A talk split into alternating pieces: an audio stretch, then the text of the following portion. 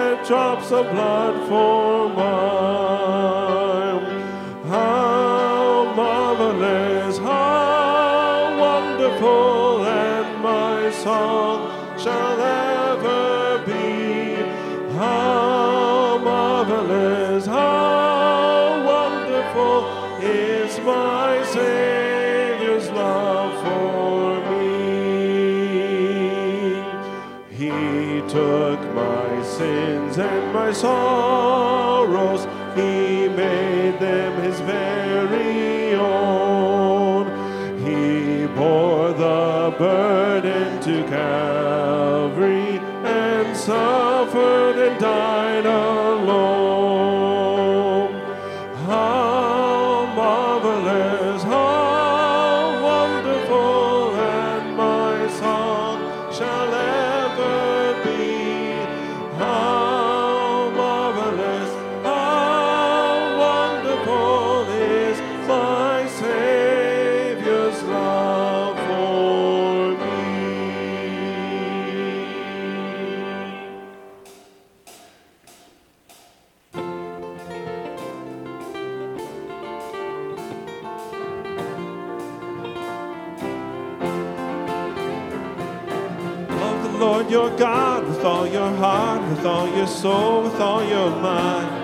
with all your strength. Love the Lord your God with all your heart, with all your soul, with all your mind, and with all your strength. With all your heart, with all your soul, with all your mind, with all your strength. Love the Lord your God with all your heart, with all your soul, with all your mind, and with all your strength.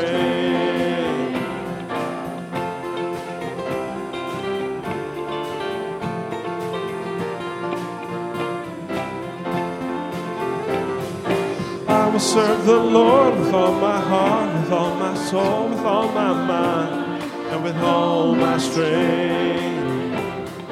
I will serve the Lord with all my heart, with all my soul, with all my mind, and with all my strength. With all my heart, with all my soul, with all my mind, with all my strength. I will serve the Lord with all my heart, with all my soul, with all my mind, and with all my strength.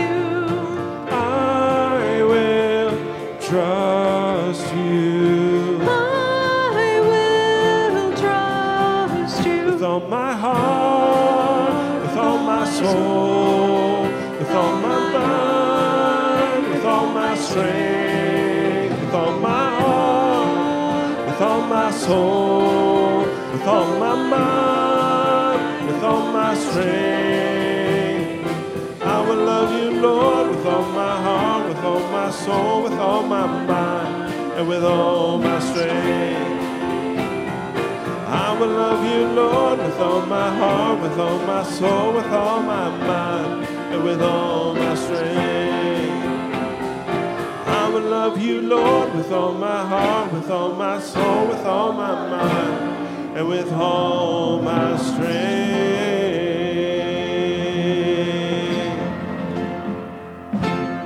Awesome. Good morning.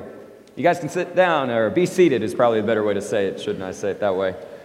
Well, it's good to see everyone. How are you doing this morning? It's game day. I mean, I mean, it's the Lord's day, right? Um, man, it is, it is good to see you all this wonderful morning. Uh, I would love to extend a, a warm welcome to any of you that are guests or visitors with us today. We are so glad that you chose University Baptist to be a place to worship this morning. Uh, what I would love for you to do is if you have your worship guide, uh, you can open it up, and there on the right hand side is a little place where you can fill out your information and, and your details. In fact, I would also tell you that if anything has changed recently, even if you're not a guest and you want to update some information, that's another way that we can get updated phones and emails, things like that. But if you could fill that out and just put it in the uh, offering plate when that passes by later this service, we would really appreciate having that update from you. But we're glad that you're here to worship with us today. Uh, just a couple of words uh, that I would love to make you aware of as we begin our worship today. Uh, obviously, it's, it's the weekend for Martin Luther King Jr. and to celebrate uh, his legacy and the impact that he had on our country. And so, you're going to hear at the end of the service today a, a quick announcement from Janae, who is going to tell us an opportunity for a day of service tomorrow. It, we've done this in the past typically for just the youth, but she and I visited and we wanted to extend that invitation to the whole church. And so, if you have that freedom and that opportunity tomorrow, we'd love for you to come join us. She'll, she'll give you the details later in the service. Uh, another announcement that I have for you this morning is that if you've made your way down our, our hallway as you came in today, hopefully you saw some of the new uh, items that we have up on the main bulletin board as you walk down, and then the big long bulletin board. And so, let me explain just quickly what we're trying to do there. Uh, we started off the year with the idea of looking at Psalm 98 and seeing that our God is a God who makes all things new. And so, part of the first things that we want to anticipate as we start this new year is the power of God being able to make things new. And so, that, that phrase there is you walk towards the sanctuary is a reminder that our hope is in Him and His ability to create that newness within us. But over there on the left hand side, we have this other bulletin board that we just uh, put up there, and it's going to be used to direct our efforts towards prayer.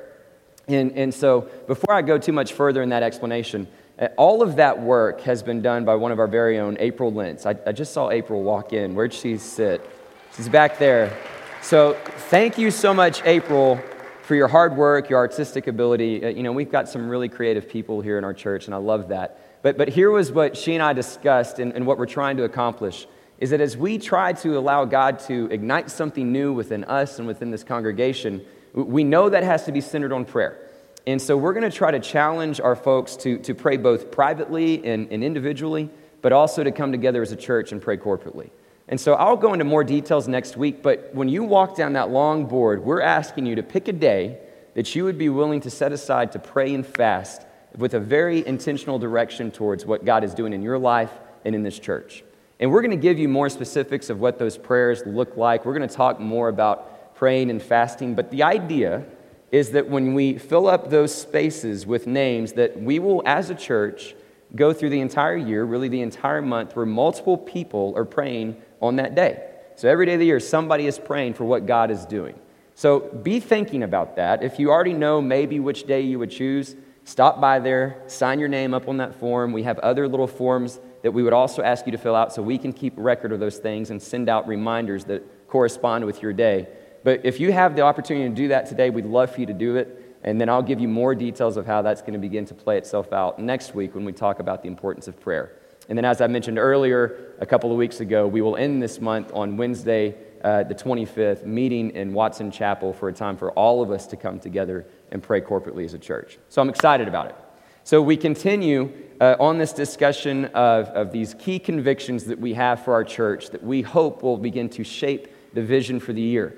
Uh, we started with the discussion on being gospel centered, and today we're going to be looking at what does it mean to be biblically guided and the importance of Scripture. And so, as we prepare for worship today, let me just remind you of the power of what it, we have in our hands when we, when we approach God's Word with the appropriate reverence that it deserves. This is more than just some book that we study. The, the Scriptures tell us God's Word is living and active. What an amazing thing to embrace. What an amazing truth to behold. And so let's just pray for the Lord to send His Spirit in such a way that when we open His Word and see what it is that He has to say for us, that we would see His power and His activity working within our hearts once again. So let me pray for us, and then we'll continue in worship. Would you bow your heads? Father, we love you, and we long to encounter you today. I long to hear your voice. And so send your spirit, send your presence, fill this room, fill our hearts, our souls, and our minds with, with your power, with your truth, and with your grace. Lead us accordingly, Father. We would see who you are and be changed. Thank you, Father, for this opportunity. We love you. Pray all this in Jesus' name. Amen. Amen. So I'd like to invite the young children to come forward as you hear a word from Miss Caroline. The rest of you, stand up and greet somebody that you don't know and wish them a happy game day.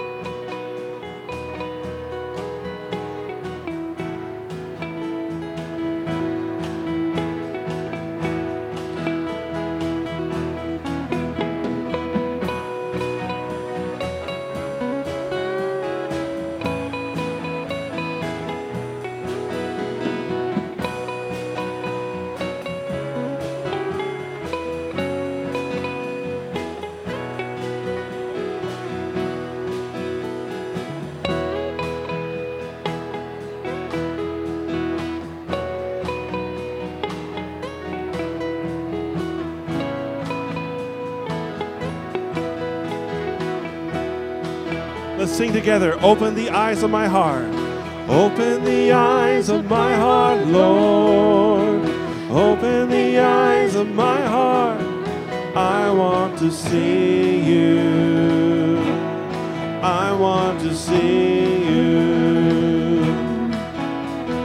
Open the eyes of my heart, Lord.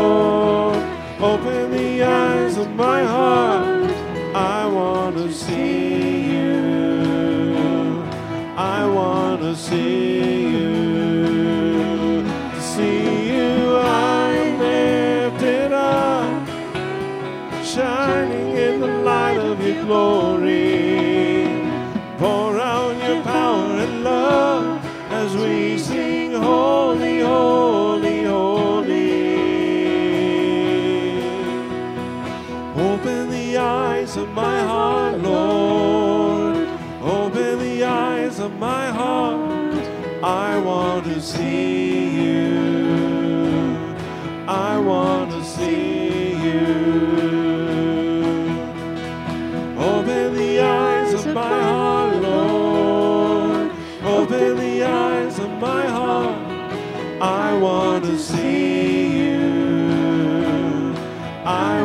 want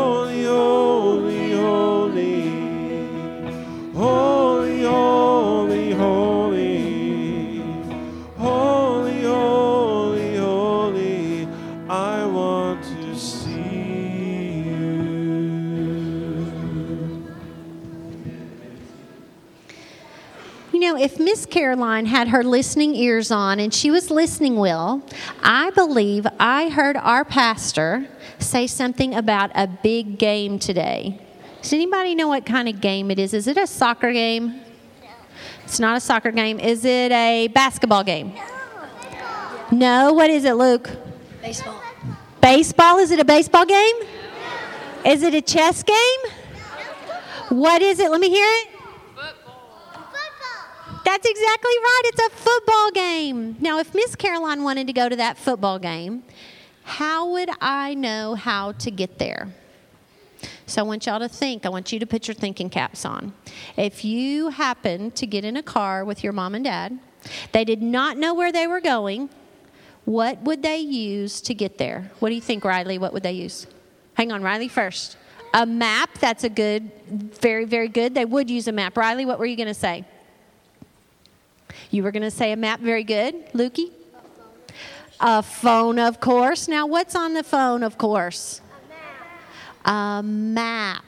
Now, how does looking, say that one more time?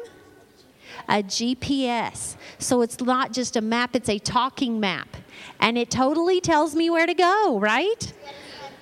So you know what? It is not Dora. You're right. It is not that that map. But you know what? God does the same thing for us. And he gives us a map to help us know how to follow his way and how to help us know where to go next. And you know what? He helps us know as individuals as we want to follow God, but He also helps us know how to do that as a church. So every time our church gets together and we open God's Word and we listen to Him, and we study Him and we follow through and we open our ears to hear what He has to say, Scripture tells us that God directs our path. There's a beautiful verse in Psalms that I like, and it said, Blessed is the person who um, does not walk in the counsel or the direction of people who are wicked, but instead, blessed is this person who delights in the law and the words and the thoughts of God. Now, if I want to know where to go physically, I might look on a map, but if I want to know where to go spiritually, what do I do? Where do I look? Where do I go? Uh, follow God. I go where? You follow God. I follow God. Now, help, what helps me know how to follow God? Where could I find some of that? At church, in the Bible. What else? What were you going to say? You know what? Our church and our Bible. What were you going to say? You can tell me too. You were thinking I could use a car. You know what? If I were in a car and I had my Bible, but what's crazy, even if I had my phone, not just using my GPS, but instead using my Bible on my phone, it helps me know where God wants me to go and it helps me know how to get there. That I would be that loving and kind, compassionate person that follows God's way. So I encourage you to read Scripture and to memorize it so that it's in your heart and it's in your head heart and head, and it helps you know what to do. Let's pray together. Dear Heavenly Father, we thank you that you have written us words of love and words of hope. Father, we thank you that you have given us your, your love letter that helps guide us and that helps us as we try to make decisions that glorify you, that guides us as we try to help um, do those things that honor you. Father, lead our hearts and lead our minds to be prepared to hear what you have to share with us today and throughout this week. In Jesus' name we pray. Amen.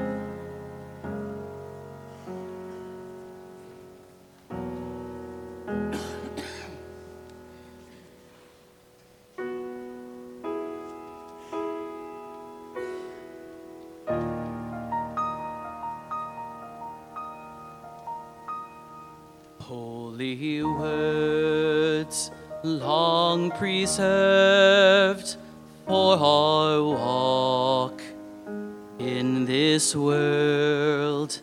They resound with God's own heart. Oh, let the ancient words impart.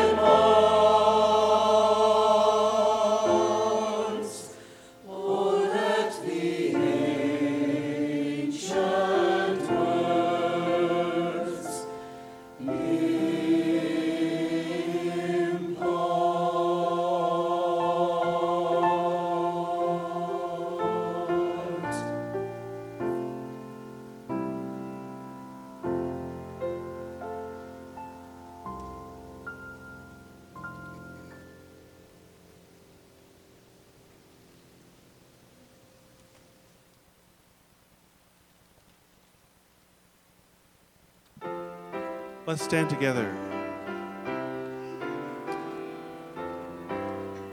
A wonderful Savior is Jesus, my Lord. A wonderful Savior is Jesus, my Lord. A wonderful Savior to me. He hideth my soul in the cleft of the of pleasure I see. He hideth my soul in the cleft of the rock that shadows a dry, thirsty land. He hideth my life in the depths of his love and covers me there with his hand and covers me there with his hand. A wonderful Savior is Jesus, my Lord. He taketh my burden away. He holdeth me up, and I shall not be moved. He giveth me strength as my day. Hideth my soul in the cleft of the rock that shadows a dry, thirsty land. He hideth my life in the depths of his love and covers me there with his hand and covers me there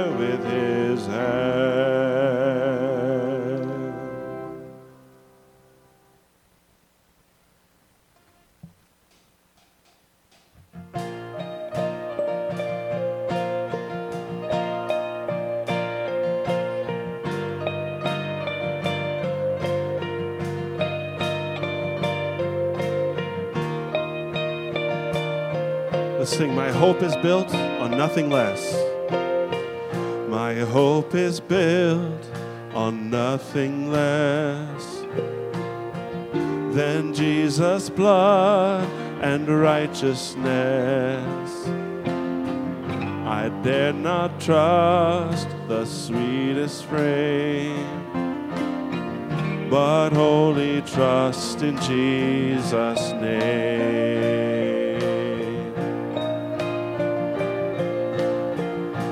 Darkness seems to hide his face, I rest on his unchanging grace.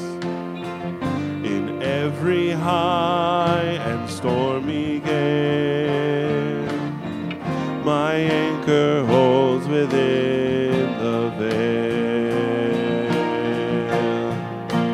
Christ cornerstone, weak made strong in the Savior's love. Through the storm, He is Lord, Lord of all.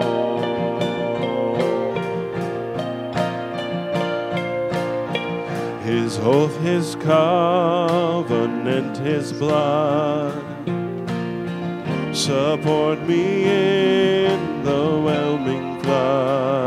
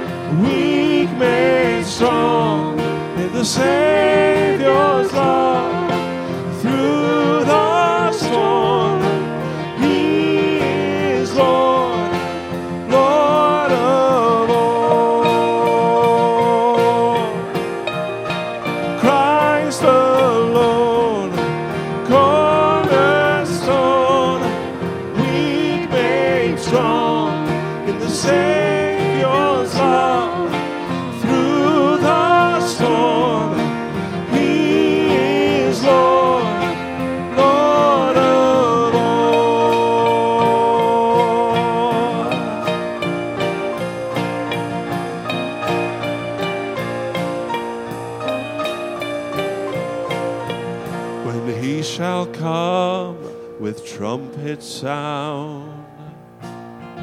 Oh, may I then in him be found, just in his righteousness alone, faultless stand before the throne. Amen, church. You could be seated. Thank you, guys. Sounded great. so, about eight years ago, uh, Jennifer and I, we were able to buy our first home. And so we, we had that ex- exciting milestone where we became homeowners. We'd been married about five years at that point, and, and for the first five years of our marriage, we pretty much just lived in apartments. And um, I look back over that season of living in apartments with some pretty fond memories. I enjoyed that season of life. It was a simpler time when you live in an apartment. It's that season where you don't really care if your living room and your dining room and your kitchen kind of all merge together. And, you know, it's a season of life where hamburger helper is a home cooked meal. It's just, it's just simpler, right? But after five years, you kind of get to the point where you're ready for something different. And so we finally were able to pull the trigger and buy a home. And, and that introduced us to the joys of homeownership. And you quickly realize that there are a lot of pros and cons to being a homeowner. That one of the things that was so great about being in an apartment was that something breaks, something goes wrong, pick up a phone, call the landlord, call the office. They're going to come fix it for you. But then you own a home and you realize things break all the time. Multiple things seem to break at the same time, and there ain't no phone call you're going to make. There's no landlord. You're it. You've got to solve this thing. And so I quickly began to realize the challenges of home ownership. And there was one particular thing that really, I guess, taught me those challenges more than any other, and that was the fact that we had a pool. Now, interestingly enough, when we were looking for a home, we didn't want a pool. In fact, we said that specifically to our realtor. We said, This is the kind of district we want to be in for schools, this is the neighborhood, this is the layout. Just, we're not interested in having a, a pool in our home. It was during the recession, 2008, 2009, and there weren't just a whole lot of homes on the market at that point. So it was taking a long time for us to find anything. And so I remember being frustrated at one point and asking the realtor, is there, is there anything else on your list? She said, You know, I saw this one the other day. It looked just like what you would want, but it's got a pool. I said, You know what? Go ahead and take me there anyway. I, I want to see it. And, and so she drives, us, or drives me by the, by the house, and I, I immediately fall in love with it. I mean, everything about it. Loved the layout, loved the neighborhood. It just, it was exactly what we wanted. So I called Jennifer and I said, okay, I, I think we may have something here. The only catch is that it, it has a pool. So she shows up and she looks at it. She falls in love with it as well. And so we're faced with this one critical decision. Are we willing to forego our preference about pools and go ahead and buy this home? Well, we quickly realized there are worse things in life than having a home with a pool, right? I mean, hashtag first world problems. Am I right? I mean, it, it's okay. And so we, we start to have our minds filled with these images of how great this will be. You know, we'll, we'll go lay out by the pool, catch some sun, we'll, we'll take a swim in the hot Texas summer, we may have some pool parties. We're like, we're in, we're going to buy it. So we buy the house. Little did I know how frustrating it is to actually own a pool and how little I knew about how to take care of it. I mean, people would talk to me about chlorine tablets and shocking the pool and pH levels. I had no idea what I was doing. So it was a daily source of frustration because I'd go out there, I'd put all this effort into keeping it clean, making it look blue and clear. And then, like a day later, I'd show up and it'd be green and there'd be algae on the walls and leaves. It felt like I had a swamp more than I did a pool. And I was constantly frustrated. So if there was ever a story to tell you just how annoying it was to maintain this pool, I've got one for you. So it starts, I don't remember how quickly this happened, how, how long we had owned the home, but I remember waking up one day and I looked outside and we had two ducks swimming in our pool. And I thought, well, that's interesting, but honestly didn't think too much of it. We, we live kind of near Lake Arlington, and I thought, you know, they're just stopping by, seeing what's going on at the Smith house, no big deal, just paying a visit. But I realized after several days, well, they're not just visiting, they, they pretty much just love to hang out in our pool. And, and so I walk outside one day and I realized these ducks, they weren't like two friends just hanging out with each other, trading stories, shooting the breeze. No, what I had on my hands, I, was, I had Mama Duck and Papa Duck. And I realized this because that day I walked out and I saw six or seven little baby ducks swimming in my pool. Oh, so me, I was like, oh, you know, that's kind of sweet. That's kind of cool. But I didn't really know what to do with it because as I looked at them, I realized they were kind of in this predicament. I don't know how they got in the pool, but all I know is that the water was obviously high enough for them to get in, but it was too low for them to get out. And so they're swimming around trying to figure out a way out of the pool. Mama's in there trying to figure out as well. So my instinct is to try to help them. But I've seen enough Animal Planet to know you don't go touching the babies when mama's in the area. So I just kind of stopped and I thought, well, I'm going to let nature find a way. She'll figure out how to get them out of the pool. I'll, I'll, I'll see how this works out. So I go to work, and then uh, I call Jennifer at some point after lunch, check in, how the baby's doing. Oh, they're still out there. They hadn't found their way out yet. Okay, well, I'll, I'll work on it when I get home. So I show up later that night, and uh, it's dark at this point. It's kind of later in the evening. And, and, I, and I walk back to the backyard thinking I'm going to be the hero, right? I'm about to enter into my own little Disney animated movie, right? I'm going to save the little baby ducks, put them back with mama. It's going to be a great, sweet, tender moment. Little did I know, I was about to walk into a horrific crime scene, that a great tragedy had undertaken my backyard. And I realized this as I approach the pool and I see they're floating to my left, not um, swimming baby ducks, but baby ducks just floating, just two of them. The other four or five, I have no idea where they've gone, and this tragedy hits me in the face, and I begin to wonder what in the world has transpired. And as I survey the area, I see the first suspect, for there on the right side of the pool is a possum swimming in my pool. Now, I'm not a detective, but I kind of put two and two together that that possum had something to do with the demise of these ducks that were no longer with us. And, and so I, look at this possum and I see that it is now in the same situation that the baby ducks were in, that, that it can't get out of the pool. Okay, now listen, there are so many things you encounter with home ownership where you just think to yourself, I don't want to do that. I, there's no part of me that wants to fix that right there. And this was my first moment at that feeling because have you seen a possum? Right? They're ugly, okay? Have you seen a wet possum? They're uglier. And so I'm looking at this thing, like furiously swimming my pool, and I'm going, I, I don't want to do this. I don't want to solve this issue, but I know I have to. And so I come up with a battle plan, right? And, and I start thinking, how am I going to solve this? And all I know is I want this possum out of my yard as quickly as possible. So I get the little uh, net that you use to scoop the leaves out of the pool. And, and my thought process is I'll scoop him up, he'll fall in the net, I'll, take him to the back fence, and I'll just empty him into my neighbor's yard, okay? Not the most neighborly of thoughts, but I'll, I did not care, honestly. I just wanted the thing gone, okay? So, so I take the, the, the, the, little net and I approach the edge of the water and I, I prepare for battle and, and I begin to scoop this possum into the net, only he doesn't fall into the net. He, he hangs on to the edge of it and he just like latches on. He's like, you know, and just stares at me. And he's, he's looking at me and I have this panic attack where I can just see that he's about to launch himself, scurry down the pole, and launch himself at me. And this is going to be how it ends for me, right? I, am about to join these baby ducks in eternal glory right there in my backyard. And so I panic. And I start running to the back fence, to the neighbor's fence. And as I'm running, I see this guy's got a grip. I mean, he's just like hanging on.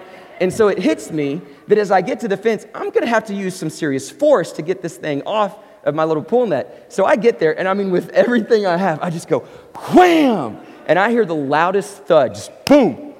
And sadly, I didn't hear anything scurry off after that. And so there I am, and it all overtakes me. And I realize I'm standing in my backyard surrounded by death. I mean, I've got baby ducks dead on one side, dead possums on the other. And all I can think of is this is such a far cry of these images that I had in my mind about owning a pool. It was such an annoyance. I mean, daily struggling with how do you take care of this thing? Because the reality was, I didn't know what I was doing. I had no clue how to take care of that thing. And so it was a constant frustration. And what I really needed was, was somebody to come alongside and teach me, right? To show me what to do, to, to train me in a certain way, correct my mistakes. The problem was that because I didn't have those things, I spent most of my time maintaining something and never really using it the way it was designed to be used think about that story, and it seems to be pretty emblematic of life, doesn't it? That We have these moments, we have these circumstances, these, these situations that we encounter. Think to ourselves, man, I don't want to have to do that. I don't know how to take that on. And we need some sort of voice that can come alongside and navigate us through it, that can guide us and say, here's what you need to do teach you, and show you, and correct you here we have that voice, it opens our eyes that we might live exactly how it is that we are to live. Well, it's that desire and it's that need that brings us to this. This is what gives us that voice. Well, we've started this series and we talked about being gospel centered last week, and today we're going to talk about the, the essential quality to be biblically guided as a church. Can I just tell you that from the very beginning here, as we start this conversation, I love this book. And I don't mean that in the sense that, you know, I love the last novel that I read, or I love football, or I love chocolate, or anything like that. I mean, I love this book. It changed me. It's inspired me. It's challenged me. It's comforted me. It is so essential life. So I wonder as we approach this topic today, where you? And I'd be willing to bet there's a spectrum, right? That on one end of the spectrum, people are here today and they, they have that same passion, that devotion. They've been transformed and changed by this word. They understand its necessity to life. On the other end of the spectrum, perhaps somebody is here today, or several people are here today, who have never truly understood the power of the gospel and had the chance to have this word radically transform you. And then there's everything in between. But my word to us as we begin today is regardless of where we fall on that spectrum, let us approach the scriptures once again and see their power, see their value. Give us that voice that's going to awaken us to see how life is truly to be lived. Let's hear his voice. Let me pray for us and we'll begin. Father, we love you. We need you. Speak. Your servants are listening. Pray all this in Jesus' name. Amen. Amen.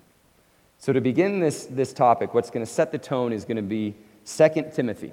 So, if you have your Bibles, go ahead and turn there. And, and let me explain a little bit of the nature of this letter. Uh, The majority of Paul's letters are typically written to churches. Right? We have the letter to the church in Corinth, to Ephesus, to Philippi, Thessalonica, and several others, correct? But every once in a while, we see him write a letter to some individuals, to Timothy, to Titus. Well, these letters are known to be pastoral epistles because what he's doing here is he's writing these, these men that he has kind of discipled and trained, and he's teaching them how to lead a church. And so he's giving them instruction. There's a certain familial tone to it that he refers to Timothy as a son. There's an intimacy that we find here. But the primary theme for these pastoral epistles is to teach sound doctrine.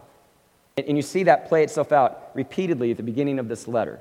The things you heard me say, consider them to be sound teaching. Take, take these things that I've told you and teach them to reliable people who can teach others. Keep on reminding them of these things. Over and over again, he's drawing them back to the essence and the essential quality of the gospel and its sound doctrine. Now, congruent to that is Paul's approach to also remind him of the false teachings that are out there, the things that can distort that truth and lead us astray. So, so we're going to tackle this topic today in those two categories. We're, we're going to begin today by talking about the false teachings that can pull us aside and lead us and distort and, and distract us from having a clear understanding of how the scriptures are designed to guide us. But then we're going to end uh, with a brief comment on the section of what it is that the scriptures do and what it is that they accomplish within us. And so, with that structure in mind, we're actually going to pick up in chapter 4. That, that's not listed in your worship guide. I, I made that change later. In chapter 4, starting verse 1, let's, let's give a mind towards the false teachings that are out there. Here's what he says In the presence of God and of Christ Jesus, who will judge the living and the dead, and in view of his appearing in his kingdom, I give you this charge preach the word. Be prepared in season and out of season. Correct, rebuke, and encourage with great patience and careful instruction. For the time will come when people will not put up with sound doctrine. Instead, to suit their own desires, they will gather around them a great number of teachers to say what their itching ears want to hear. They will turn their ears away from the truth and turn aside to myths. So, in order for us to truly allow the scriptures to guide us, we have to first do the hard work of saying, what is going to pull us astray? What are the false teachings that are out there? Here's what I would say is at the core of those false teachings, regardless of which one we look at. It ultimately takes us to the problem of sin. Right? That we, we have this moment, that, this impulse that led us to eat from the fruit of the tree of knowledge of good and evil because we wanted to know what was right and wrong for ourselves. That, that at our core, we have this impulse to be in control. That's what we want. And so as a result, we, we're drawn to teachings that are going to give us a simple formula that allow us to maintain that control. A plus B is going to give you C. Do these things, and, and you're going to get this result. We love that sort of thing because it ultimately says you can fix yourself. You are in control. So that is the essence. That's kind of the core of these, these teachings that are going to lead us astray. And so maybe one way that we can explore a list of them this morning is by asking that question so, what do we desire? What are the things that we like to hear that can maybe distort the truth? That's a long list, right? There's a lot of things we could say. I- I've got three that I want to address today. Let me start with materialism, okay? We live in a very materialistic society. It's rampant in our culture. We see it from the greed that plays out in front of us to this crazy disparity between rich and poor. It- It's, it's everywhere around us. Let, let me highlight and extrapolate one particular quality of our culture that might bring it to some greater clarity. Let me talk to you about storage facilities. Do you realize that, that in our country we have over 2 billion square feet of storage facilities? We have more storage facilities than we do McDonald's and Starbucks combined. It makes more money than Hollywood. Now, interestingly enough, uh, over the last 50 to 60 years, uh, things have changed, right? That in the 70s, the average size of an American home is around 1,600 square feet. Today, it's a little over 2,400. Now, in that same time frame, the average size of the American family has diminished. It- It's lessened. So, over the last 50 to 60 years, our homes have gotten bigger, our families have gotten smaller, and yet we need 2 billion square feet of storage facilities to keep all the stuff we're not using. I have a professor that told me at one point, she said, You want to explain something difficult? Go to a third world country and try to explain to them the need for storage space. Talk to somebody that lives in a hut with their entire family with one set of clothes and explain to them that you actually have another building that holds all the stuff you don't use. Rampant materialism in our culture. Now, what's happened is, is that that has begun to infiltrate, in some respects, how we view material possessions in the church, right? Here's what we do with, with stuff and what we do with generosity we reduce it to a formula give 10, go play with 90, right? So, not surprisingly, there's this article in Christianity Today that says that up to two thirds of the average American churchgoer actually believes that God wants them to be prosperous. And so, we, we play with these material things, we buy into this thinking, and, and we have these extravagant homes and these extravagant, extravagant vacations and all these things, and we just qualify it by saying, well, we're blessed. Maybe. Or maybe it's the one thing that's keeping you from a clearer understanding of who God is, what He wants you to do. It's not just materialism. I want to talk to you about another teaching that I think has worked its way into our culture that we have to guard against. This teaching is founded on love. Explain that. Love is obviously not inherently a, a bad thing, but what we've done now in our society, and it's gaining more and more traction, is we've changed the definition of love. See, love in our society is really reduced to tolerance. The, the, the, the one thing we must do is tolerate every idea, every lifestyle, every belief, every ideology, whatever it is, we must tolerate them. And the one great sin in our culture is intolerance. That will then, oh, we can't listen to you. And so what we have now is that your truth is just as important as my truth. So you go your way, I'll go mine, and we'll just be happy to live and never really have a discussion about which one is right. And we fool ourselves into thinking that at some point this isn't going to create conflict. We have this conflict erupt all around us, don't we? What we are seeing is that we have tried to take the idea of truth and detaching it from love, and now we have all these problems. There's this chasm that's been created between us now that we don't even know how to have a civil conversation about truth anymore. So, Beth Moore uh, was recently teaching. She had this great quote that just really resonated with me. Here- here's how she said it's impacting our churches. It says, You'll watch a generation of Christians, Christians, set the Bible aside in an attempt to become more like Jesus. And stunningly, it will sound completely plausible. This will be perhaps the cleverest of all the devil's schemes in your generation. Sacrifice truth for love's sake. And you will rise or fall based on whether you will sacrifice one for the other. So, will you have the courage to live in the tension of both truth and love? Love that quote. What we can never forget is that love always pursues truth. And what's sad is that this, this chasm that we've created, this idea that we can just go our own way and live the way we want to live, is, is creating this tension to where we, we have this breakdown in communication. And sadly, I feel like we're getting our cue from another dominant teaching in our culture. Let me talk to you about this third one that I want us to be on uh, guard against. I want to talk to you about politics. Everybody just got really nervous.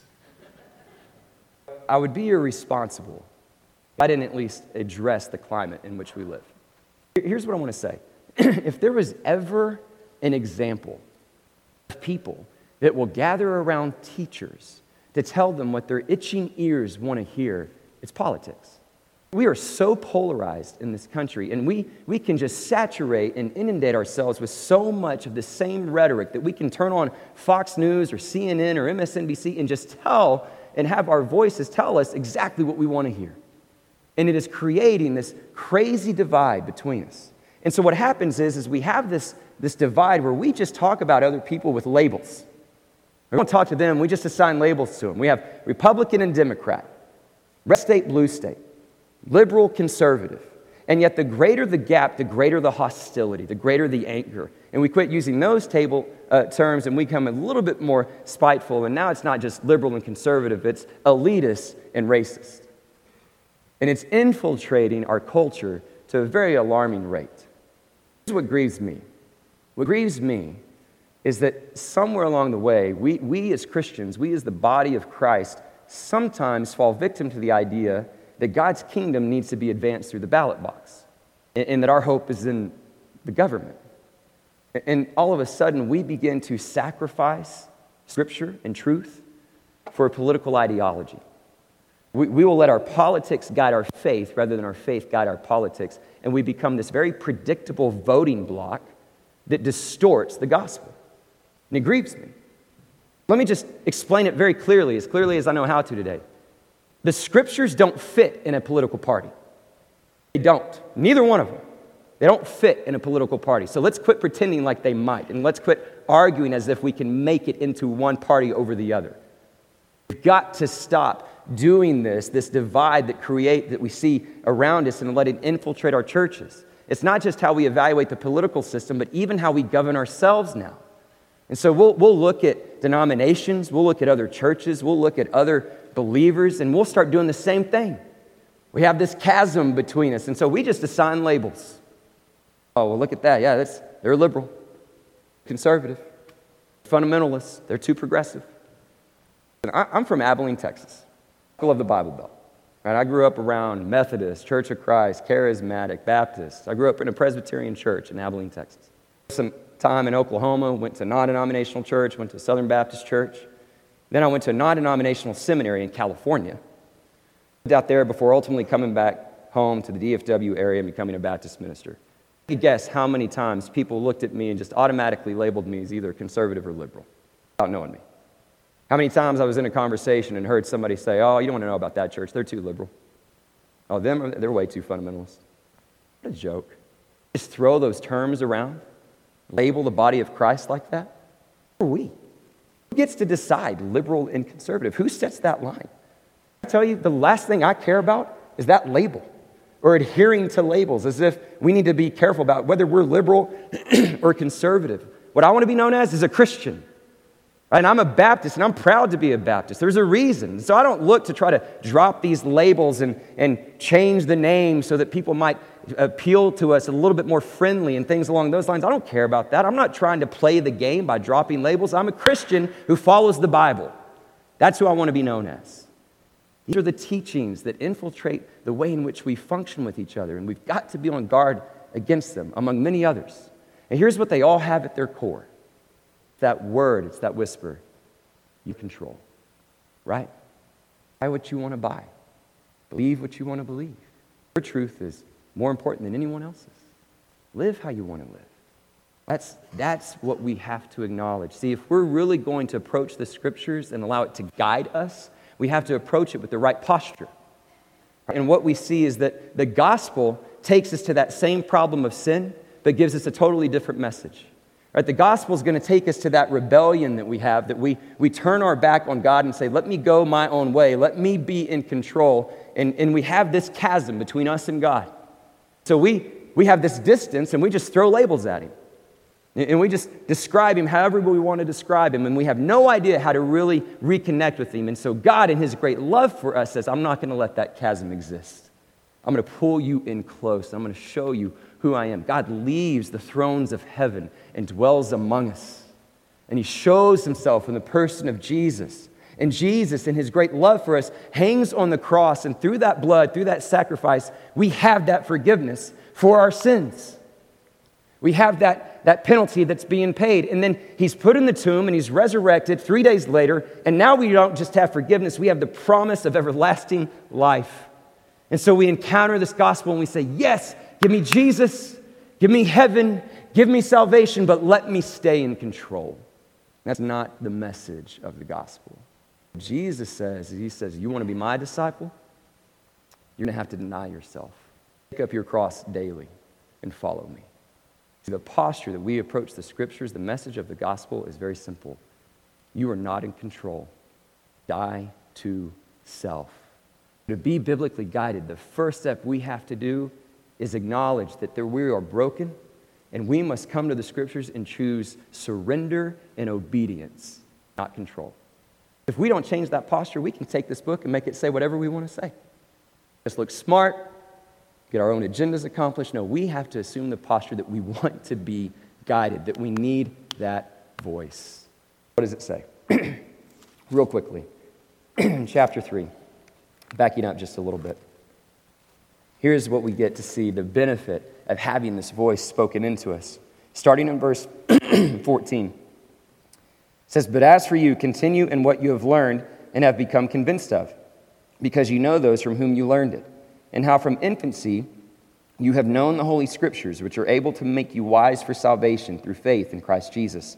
All Scripture is God breathed and is useful for teaching, rebuking, correcting, and training in righteousness, so that the servant of God may be thoroughly equipped for every good work.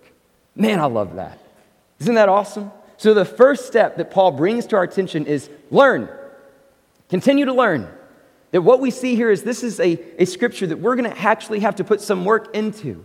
And, and that word does not just simply mean to, to gather information and to acquire knowledge, it's eliciting the idea that it's actually going to awaken a deeper commitment. It's about obedience, that it's actually going to change us, that we're going to see an external effect in place.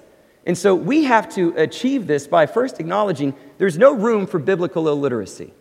I mean, you can go home and Google it and see all the statistics, right? That maybe 40% of the average American churchgoer picks up their Bible and reads it maybe once or twice a month. That one in five churchgoers don't read it at all. And another problem we struggle with is we outsource our understanding of Scripture. So we'll come in and we'll listen to what a preacher has to say. We'll download podcasts. We'll listen to our Sunday school teacher. And when we pick up a book, it's usually one that's written by somebody else who's also going to tell us what we need to think about the Scriptures. Now, listen, all those things are good. Keep doing that. But at some point, it's not enough. You have to actually pick up the Bible yourself and read it and digest it and learn from it. Every word I ever share with you from this pulpit needs to be measured against the Word of God. And you are there to hold me accountable, just as I am to you. Is what guides us. We, we have to take that on. And that learning should then awaken that deeper sense of commitment within all of us. Now, what I love about it is that Paul says here, all scripture is God breathed. Man, I love that. It is an authority in our life. Right? This book is more than just words on a page. Right? This is not the invention of man. Man couldn't do this. Are you kidding me? We're too stupid. Right? I mean, think about it. Th- Think about the level of intricacy that would have to be put in place for, for us to come up with some story that could just repeat itself after thousands of years. Let's never forget the miracle of the scriptures 66 books, over 40 different authors, written on several different continents over thousands of years, all pointing to the same God. That's not the work of man, that's the work of the power of God. All scripture is God breathed, it's His voice, it's useful right? It's beneficial. We can, we can benefit from this because he comes alongside and he teaches, rebukes, corrects. I love that little list there. What it tells me, it reminds me that, that I'm not going to have it all figured out. I, I need to not be afraid to say, I don't know. I have no idea how to handle this. I have no idea how to navigate this. We don't project ourselves as people that have it all together. But what we need to be able to do is say, you know, I don't know how to answer that, but I know where to go. We go to the text. Let me close with this. My favorite part of this, this little description here at the end are those last words where he says, It is used to train in righteousness, that the servant of God is thoroughly equipped for every good work. What that ignites within me is this amazing reality, this great revelation that the scriptures are not in place just to correct our behavior, right? Just some moral code that we need to follow, some, something that will tell us what we need to do and how we need to go about it. No, they awaken us to purpose. They give us meaning. They give us significance. They show us that there's an amazing plan that God has put in place and we get to play a part. It gives us an awareness to see that this is how life is meant to be lived. This is where you find it abundantly if you follow me. I love that. So, do you hear him? Do you hear his voice? So, what the scriptures do is they bring us right to his feet, reveal who he is. They disclose his power, they give us his voice. Do you hear him? What we see is that our God is a God who spoke the world into existence. He sends the torrents of rain and assigns the colors of the rainbow. He, he determines the parameters of the sea and gives it its depth. He gives the strength to the horse, the wings to the eagle, breathes life to you and to me. Do you hear him? He lets kingdoms rise and fall as he seeks to establish his own. He reveals himself not as a distant God, but a loving Father, the Lord, the Lord, gracious, compassionate, slow to anger, abounding in love and faithfulness. Hear him? He reveals himself as Jesus, Christ. Just follow me. You can have a peace that transcends understanding. You can have a hope that will never perish, spoil, or fade. You hear him? Speaks to you and he says, There is nothing that you should fear. There is no condemnation for you. No matter how far the distance, nothing can separate you from my love. Not death, not life, not angels or demons, the future, not the present, not height, not depth, not any power, nothing in all creation can separate you from my love. Do you hear him? Let's listen to his voice and let us leave here today with a clear understanding. We are like grass, and all of our glory is like the flowers of the field. Grass withers, flowers fall. The word of the Lord endures forever. Let us hear his voice. Follow. Let's pray. Father, we love you. We need you. That we confess the things that distract us, that lead us astray. Let us repent of those things so that we can hear you more clearly, follow you with the devotion that you desire. Speak, Father. Servants are listening. In Jesus' name, amen. Amen. I want to offer a word of invitation.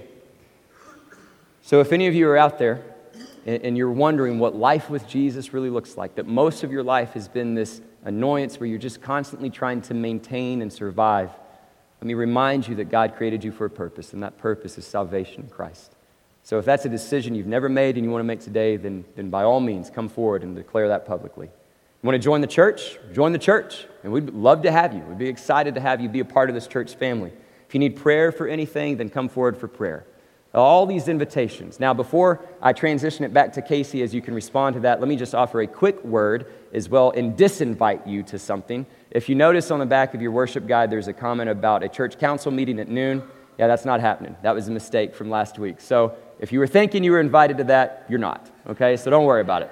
Everything else, though, that we just talked about, by all means, we want you to respond. Okay, so let's let the Spirit speak and respond in a sense of surrender and obedience. Let's stand together as we sing the song of invitation.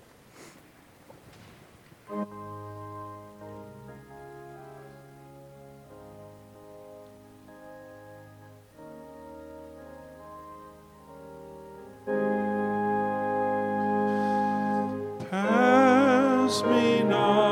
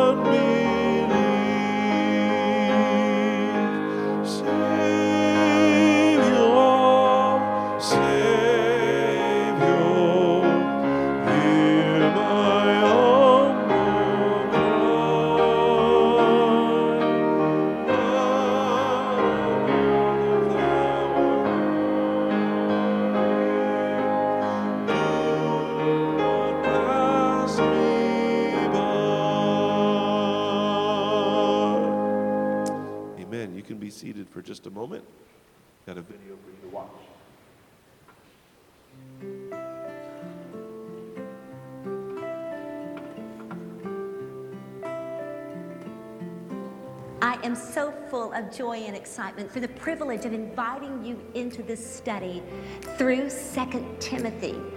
The name of the five week series is Entrusted. If you and I could only grasp the profound importance of what God has entrusted to us, our struggle with insignificance would be over. He has placed a measure of faith in us. He has given us something. He's asking, Can I trust you with this or not? When we're done here, it is all that is going to matter. God wants to raise us up mighty in His name. Like Paul and Timothy, He is calling us to lock arms generationally so that we can have maximum impact and mutual joy. I am confident that when I open the Word of God and I study the Word of God, that it will make my day more powerful because I've been right here with you. In a world of bad news, we are the bearers of the good news. We have been entrusted with the job of making sure that the world knows this is not a God forsaken world. Let's rise up mighty in His name to the task that He set before us.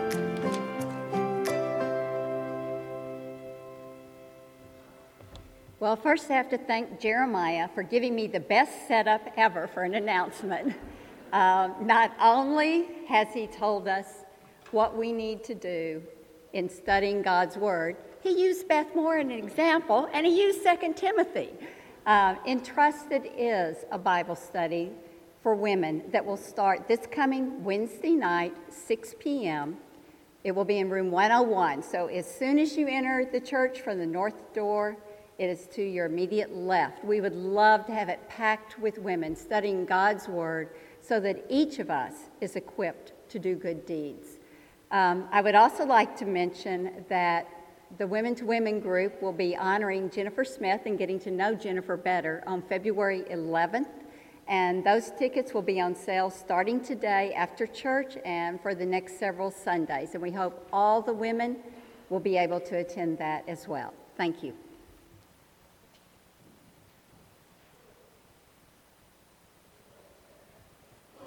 Good morning.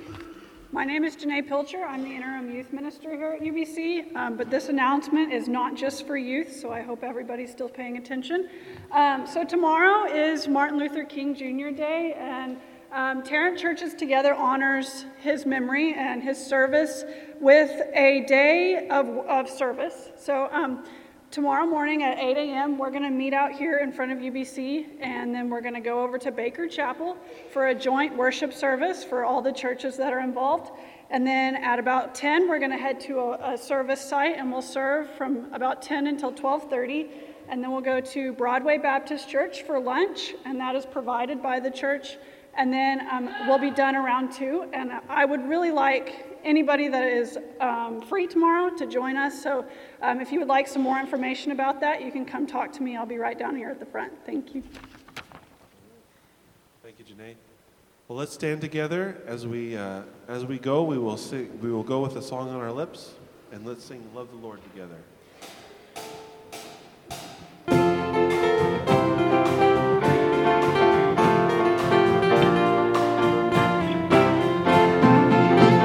With all your heart, with all your soul, with all your mind, with all your strength.